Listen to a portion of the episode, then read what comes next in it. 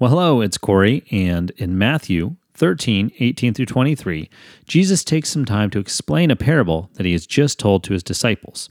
Jesus says, Hear then the parable of the sower. When anyone hears the word of the kingdom and does not understand it, the evil one comes and snatches away what has been sown in his heart. This is the one sown along the path.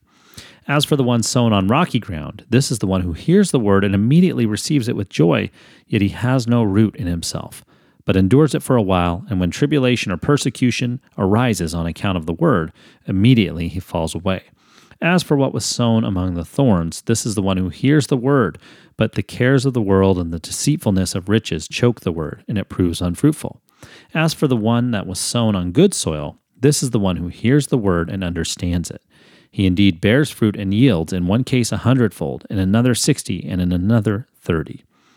So I was talking with a friend the other day about a message that was given at their church. The topic was pulling weeds. My friend shared a great illustration with me that I thought was very encouraging. This pastor had talked with a farmer friend of his about the topic of weeds. The farmer asked the pastor, You know how to really keep weeds from affecting your crops? Grow the healthiest crop you possibly can as fast as you possibly can.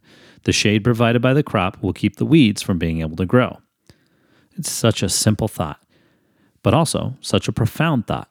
If I want to keep weeds from springing up in my life, I need to be healthy. I need to do things that will help my relationship with Jesus flourish. Things like reading and studying and memorizing God's Word, worshiping together with a body of believers in a local church, spending time in prayer and just sitting quietly with my Heavenly Father, finding ways to tell others what God is doing in my life.